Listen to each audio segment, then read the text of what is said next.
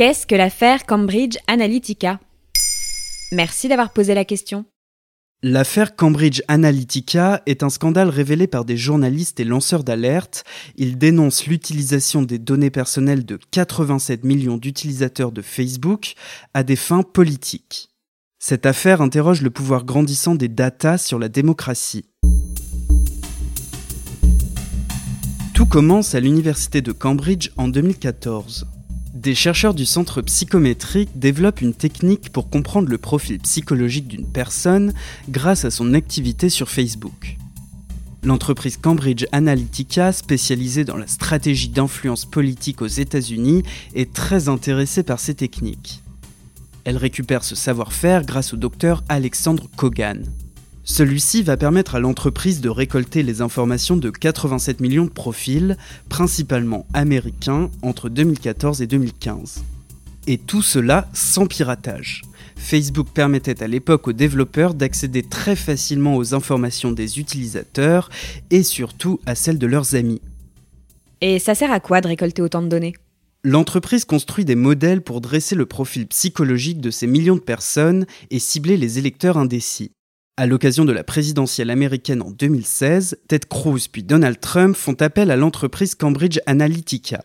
Cette dernière montre des publicités à certains électeurs pour les influencer en fonction de leur psychologie. I'm Donald Trump and I approve this message. The politicians can pretend it's something else, but Donald Trump calls it radical Islamic terrorism. We will make America great again.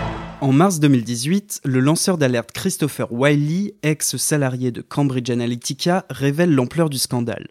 Mais pourquoi cette affaire fait tant de bruit? Parce qu'on se rend compte du pouvoir des réseaux sociaux et des datas sur la politique.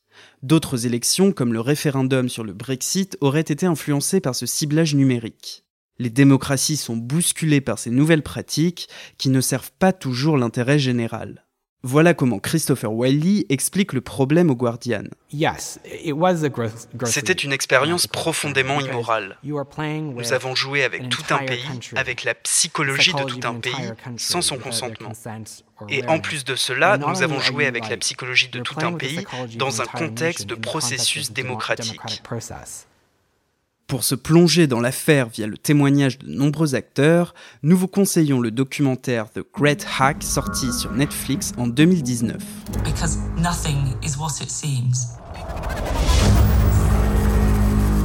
Voilà ce qu'est l'affaire Cambridge Analytica. Maintenant, vous savez. En moins de 3 minutes, nous répondons à votre question. Que voulez-vous savoir? Posez vos questions en commentaire sur toutes les plateformes audio et sur le compte Twitter de Maintenant vous savez.